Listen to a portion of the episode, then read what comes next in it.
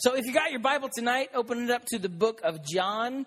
Open it up to the book of John. If you know someone, say John, say John. Okay, if you know where the book of John is, open it up there. And then that's where we're going to get started. John 13, starting with verse 1. Tonight, it goes like this. It says, now before the feast of the Passover, when Jesus knew that his hour had come to depart out of this world to the Father, having loved his own who were in the world, he loved them to the end. During supper, when the devil had already put it into the heart of Judas Iscariot, Simon's son, to betray him, Jesus, knowing that the Father had given all things into his hands and that he had come from God and he was going back to God, rose from supper. He laid aside his outer garments and taking a towel, he tied it around his waist. And then he poured water into a basin and began to wash the disciples' feet and to wipe them with the towel that was wrapped around him. And then he came to Simon Peter, who said to him, Lord, you wash my feet? How dare you wash my feet? You don't need to wash my feet. And Jesus answered back to him, and he said, what I'm doing you do not understand now, but afterward you will understand. And Peter said to him, you shall never wash my feet. And Jesus said back to him, hey, if I don't wash you, you have no share with me. And Simon Peter said to him, well, I love Simon Peter. He's loud. He talks a lot. He's very verbal. He talks more than any. If you have that group of friends and you have that one person in the crowd who talks more than everyone, right? Don't point fingers, but you got that. That was Simon Peter. And he was loud and he was kind of arrogant and he said dumb things a lot and he acted dumb. But he said this, he said, Lord, not my feet. If you're going to do this, don't just wash my feet, but go ahead and wash my hands and wash my head as well. And Jesus said to him, the one who has bathed does not need to wash except for his feet, but is completely clean. And you are clean, but not every one of you. So, for he knew who was going to betray him. That's why he said, not all of you are clean. When he had washed their feet, he had put on his outer garments and resumed his place. And he said to them, do you understand what I've just done to you? You call me teacher and Lord, and you're right, for so I am. And if I then, your Lord and teacher, have washed your feet, you also ought to wash one another's feet. For I have given you an example that you should also do just as I have done to you. And this story is so awesome. It's about the life and it's about the leadership of Jesus. And it's all about who he is and what he does. And so Jesus, he's there. And right before he goes to die for the sins of the world, for your sins and for my sins, right before he goes to die, his last meal spent with his guys, with his crew, with his group, the last meal, and he's ready to go die for everyone. What's he doing? He's actually washing the feet of his disciples. Tonight, if you're taking notes, I want you to write this down. This message is called Generous Jesus. Everybody say Generous Jesus. Generous Jesus. So, tonight, if you're in this room, let me see your hand if you consider yourself to be an over-the-top extrovert. You're loud and you're proud and you don't care what anybody says. You're over the top. You're not plain Jane at all. You're not normal. You've got a big personality. And you're that over-the-top kind of person. Let me hear you. Where are my extroverts at? Where are my extroverts at? Yeah. Don't do that ever again. We have a few extroverts over here. Here's the thing about extroverts. Extroverts, they don't do anything quiet. They don't do anything simple. They do things loud. They are loud. Extroverts are they're loud people. like, have you ever noticed that these people, extroverts, they wait for an opportunity to be loud? Am I right? Like, you wait for the, like, you know, you wait for that opportunity. You hate texting because you just want to be blah, blah, blah, blah, blah. Like, you want to talk. Like, you're just like, And a lot of times, this person, they're over the top in everything that they do. They're over the top. They dress loud. Not only are they loud vocally and verbally, but they dress loud. They're really typically eccentric kind of people. Like the clothes you wear are loud and they're extravagant. You wear things that are like statement pieces, right? Like socks with capes on them. Or shirts that talk about ISIS. Like you're making a statement. Or I don't even know what this is. I think it says ISIS, right? It's not a McDonald's shirt. Okay, ISIS. Like you're loud. You have statement pieces. You're probably the person, like, one of these days you're going to get married. And before you walk out of the door, your wife is going to have to give you permission to walk out the door because, like, she's like, huh, I've done this before. And I'm not like a loud statement kind of person. But I've walked in, my wife's like, you're not going to wear that today, are you? I'm like, maybe? Should I not? Like, and she's like, you need to go change your shoes or whatever it was. Like, so a lot of time, these people also, like, when they give gifts, like, these people are generally pretty good gift givers. And when they give gifts, like, they want to wow people with their gifts. Like, they want to give the best gifts or the biggest gifts or the most extravagant gifts. They give gifts. And like, these aren't the kind of people, like, they give you a gift. They're not, like, going to look away while you're opening. Like, they're staring into your soul while you open this gift. They want to see, like, they're gonna be able to tell right away, like, if you give any kind of, like, they're gonna know, like, oh, they hate the gift. They hate it. They hate it. Like, they're gonna stare into your soul as you're opening the gift, and they're just looking for a hint of displeasure when you're opening that gift. And, like, if you don't like it, it'll crush them.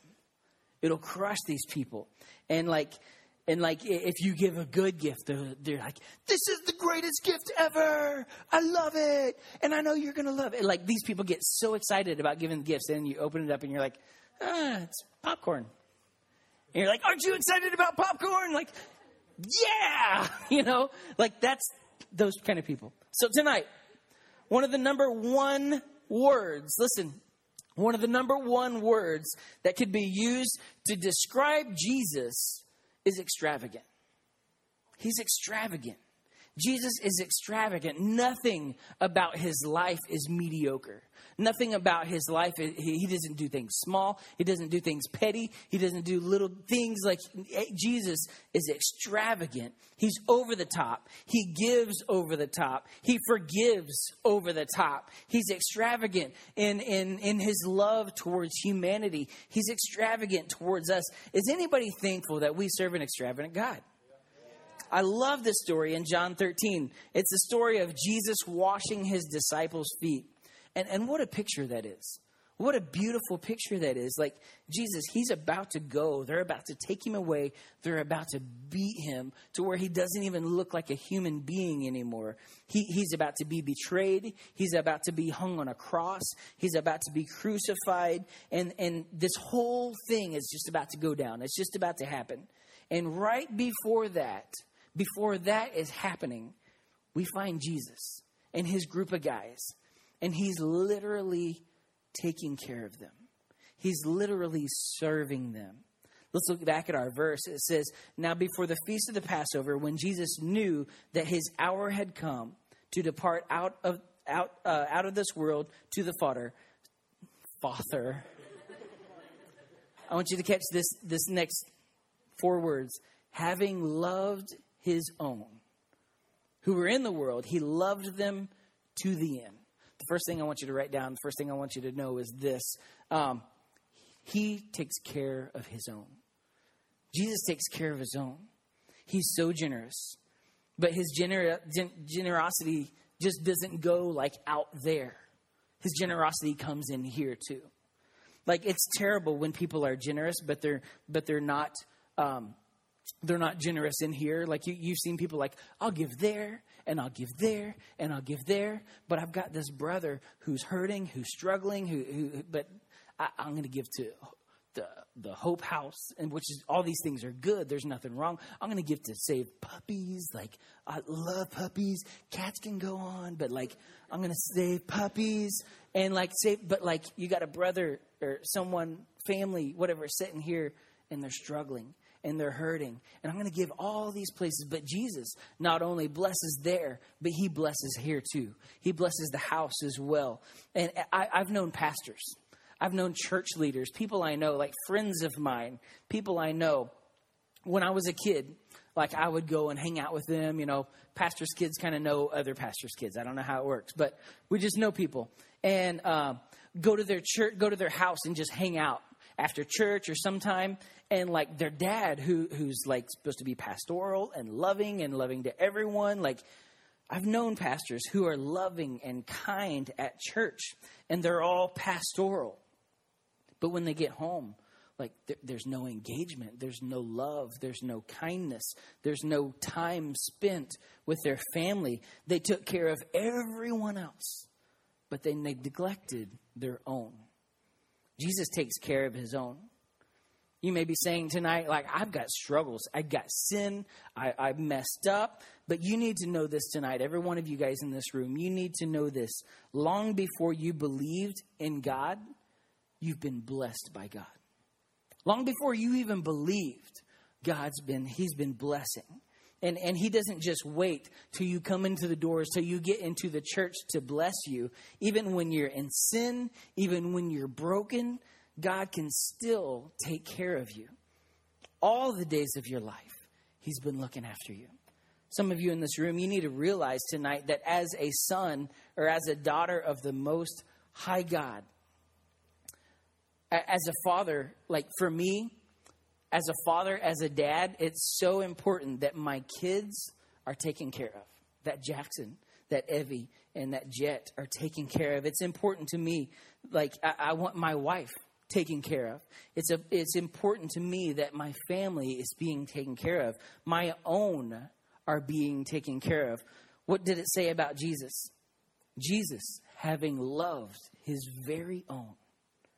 His very own. Do you feel like, do you guys realize, I don't know if we realize sometimes in here, how precious we are to God.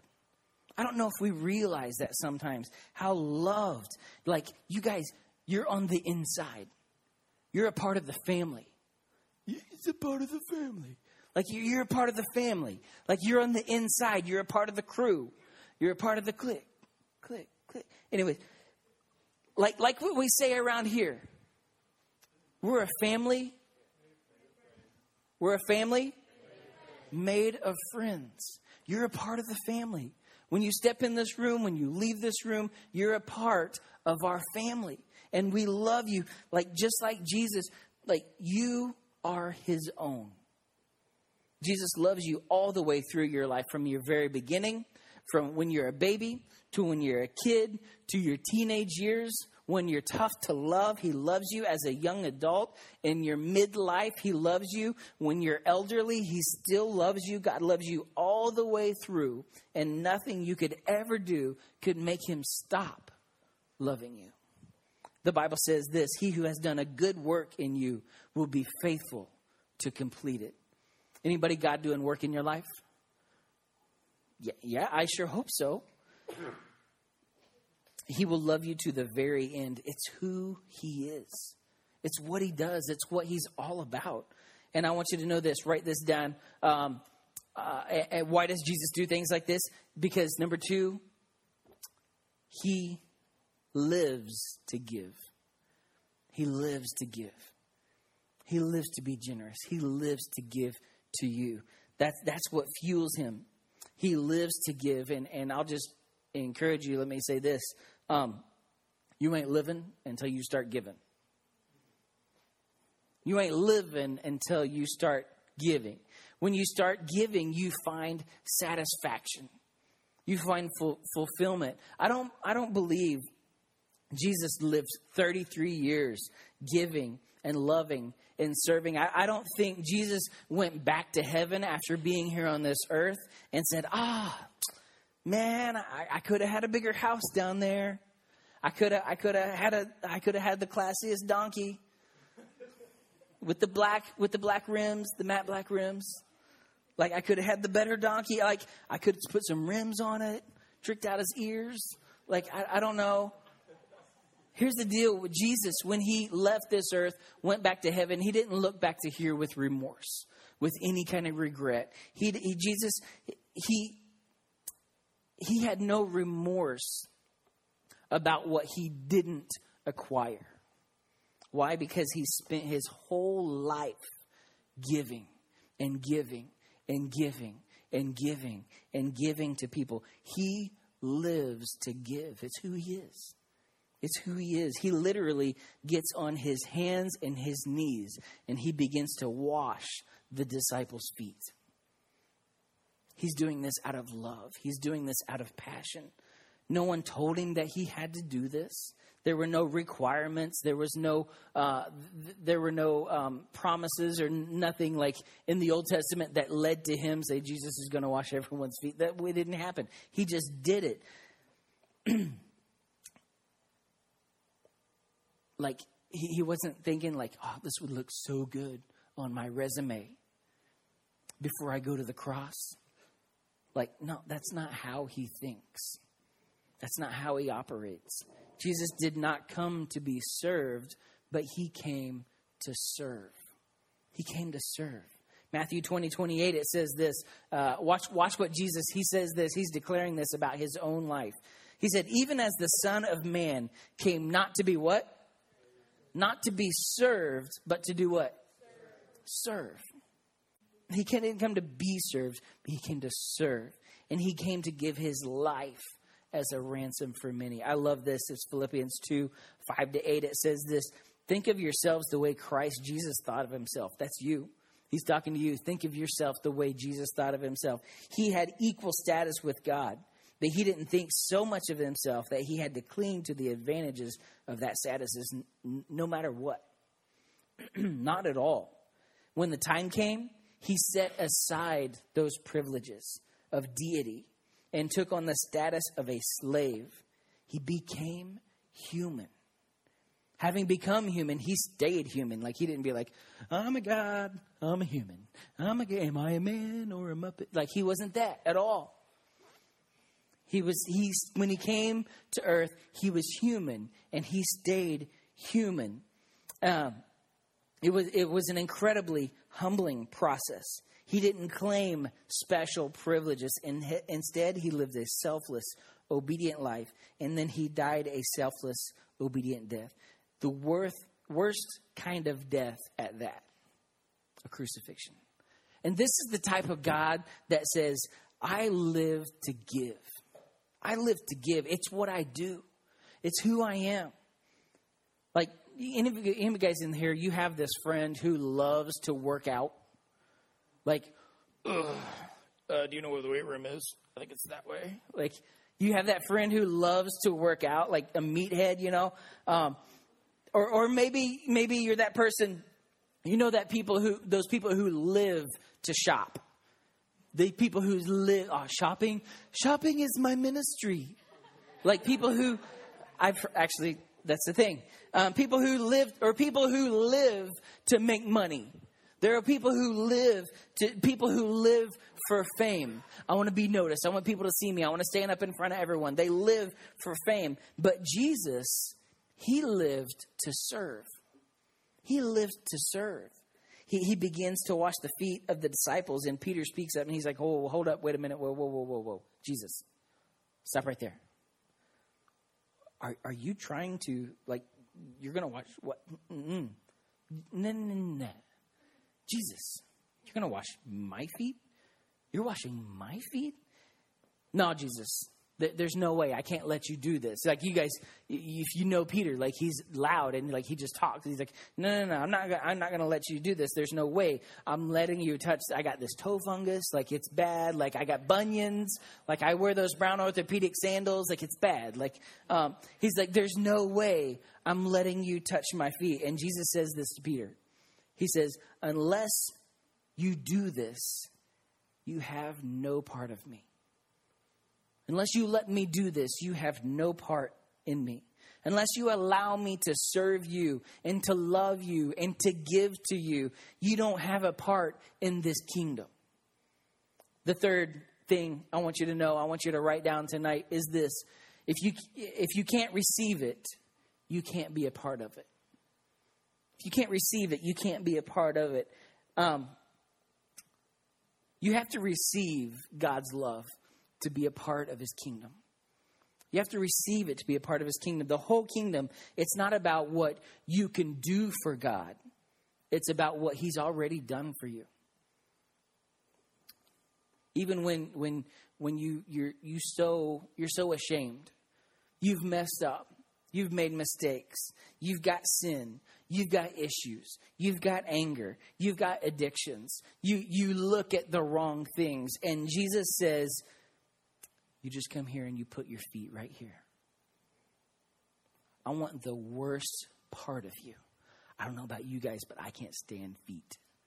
Like, feet are disgusting. Like, it's nasty. You put your feet near me, I will chop. But Jesus comes, and you gotta imagine back in this day, like, your feet are, you wore sandals, you're walking through manure, you're walking through dirt, you're walking through mud, and Jesus says, no. You bring the worst part of who you are to me. You bring it to me. You put your feet right here. I want the worst part. I want the ugliest part. I want the worst. And just Jesus, he's saying to us, he's saying, you bring it here. When you're dealing with sin, when you're dealing with struggles of being inadequate, of being not good enough, of failing, of sin, he says, you bring it to me and you let me wash it and you let me make it white as snow. See, Jesus, he don't shy away from the worst parts of you. The worst parts of you don't scare him. He's so loving, so gracious, so extravagant, so over the top. You know, sometimes I think one of the most difficult parts of being a Christian, being a follower of Jesus, is simply receiving. It's receiving. It's being loved when you feel unlovable. It's receiving grace when you know that you don't deserve God's grace. It's receiving his forgiveness when you don't feel like you should be forgiven. You may feel so dirty and so worthless right now, but Jesus, he walks in and he says, sit down. I'm going to wash your feet and I'm going to wash your soul and I'm going to cleanse your heart and I'm going to renew your mind. I'm so thankful we serve a generous God who loves us extravagantly, even when we don't deserve it. See, the Bible, it doesn't talk about Peter's response after Jesus just shut him down. But I bet Peter's like, fine, whatever. Like you, whatever you say, Jesus, like, wash my feet. Then, so he goes down the row and he washes the feet of all his disciples. And then he looks at all of them and he says, guys, if I'm the teacher and if I'm the Lord and I did this for you, this is how you should love each other. This is how you should take care of each other. If I'm a child of I am God's son. I'm the leader, I'm the teacher, like I am the savior of this earth. And I'm taking care of you and I'm washing your feet. This is what you need to do to others. This is how you need to bless each other. Think about what he's saying. And Jesus, he never does stuff just to do stuff. Like everything he does, everything he says has a purpose and it has a meaning. If our band could go ahead and come up and get ready. Jesus, he's saying this. He's saying tonight, he's telling his disciples this. He's, tonight, as I leave, as I exit, I leave for you this example. In the same way I just served you, When I'm gone, when I'm up in heaven, when I'm out of here, this is how I want you to serve others. This is how I want you to take care of others, to bless others. In other words, the generosity that you received from me is the standard that I want you to live and I want you to give. He's saying, I'm setting the standard.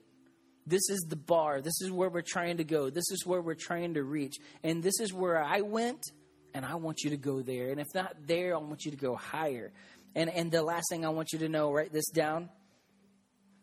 Jesus sets the standard. He sets the standard. It isn't like this. He's not like this. He's like, okay, I'm going to set the standard here. I'm going to set the bar right here. But you guys just do your best, okay? You just do what you can do, and we'll be okay. We'll call it even. Like he sets the standard. And the thing is that God, he's unapologetic for setting the standard high. He's unapologetic for setting a high standard. He says stuff like this. He says, be holy because I'm holy. If I'm a holy God, I require a holy people. Jesus is saying, he's saying, I'm generous to you. Make sure that you're generous to others. Let's go Bible here for a second. He said this also. He said, freely you have received and freely you should give. If this is the standard, I'm going to wash some feet. If this is the standard, I'm going to love some people extravagantly. I'm going to be a part of the solution. I'm going to choose to live life in extravagance. See, the tragedy about life is that so many people, they want to just hold on to what they have. I got this, and I got this, and I got this, and I'm just going to hold on to it all right here. Nobody better touch my stuff. Nobody better mess with my things. Like, I'll cut you. We want to hold on to everything we got. We want to hold on to what you got. Let me tell you the kind of reality of the way that God works. Whatever you don't give will be taken away. God's given you gifts. He's given you blessings. Not just like gifts as in things, but gifts as in talents. Use your talents or you'll lose your talents. He's given you abilities. You need to use them or you'll lose them. Whatever you don't give will be taken away. Give away your love. Give away your energy. Give away your grace. Give away your talent. Give away all you have and use it for God's glory. God's calling us to that standard of excellence, that standard of greatness. He's not saying you just do what you can do and we'll call it good. He's saying, I want us to be excellent. He set the bar. He set the bar high. And God is calling us to that standard. Love extravagantly. Give extravagantly. I want everyone to stand on your feet.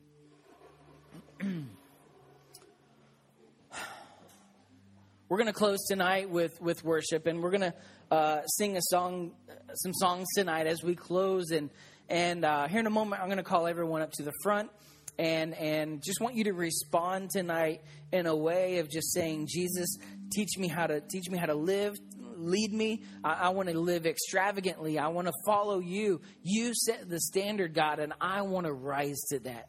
You set the bar. You set the ceiling. I want Jesus, I want to follow you. I want to do the very best I can. We're going to sing this song out. Before we do, I want us to pray together.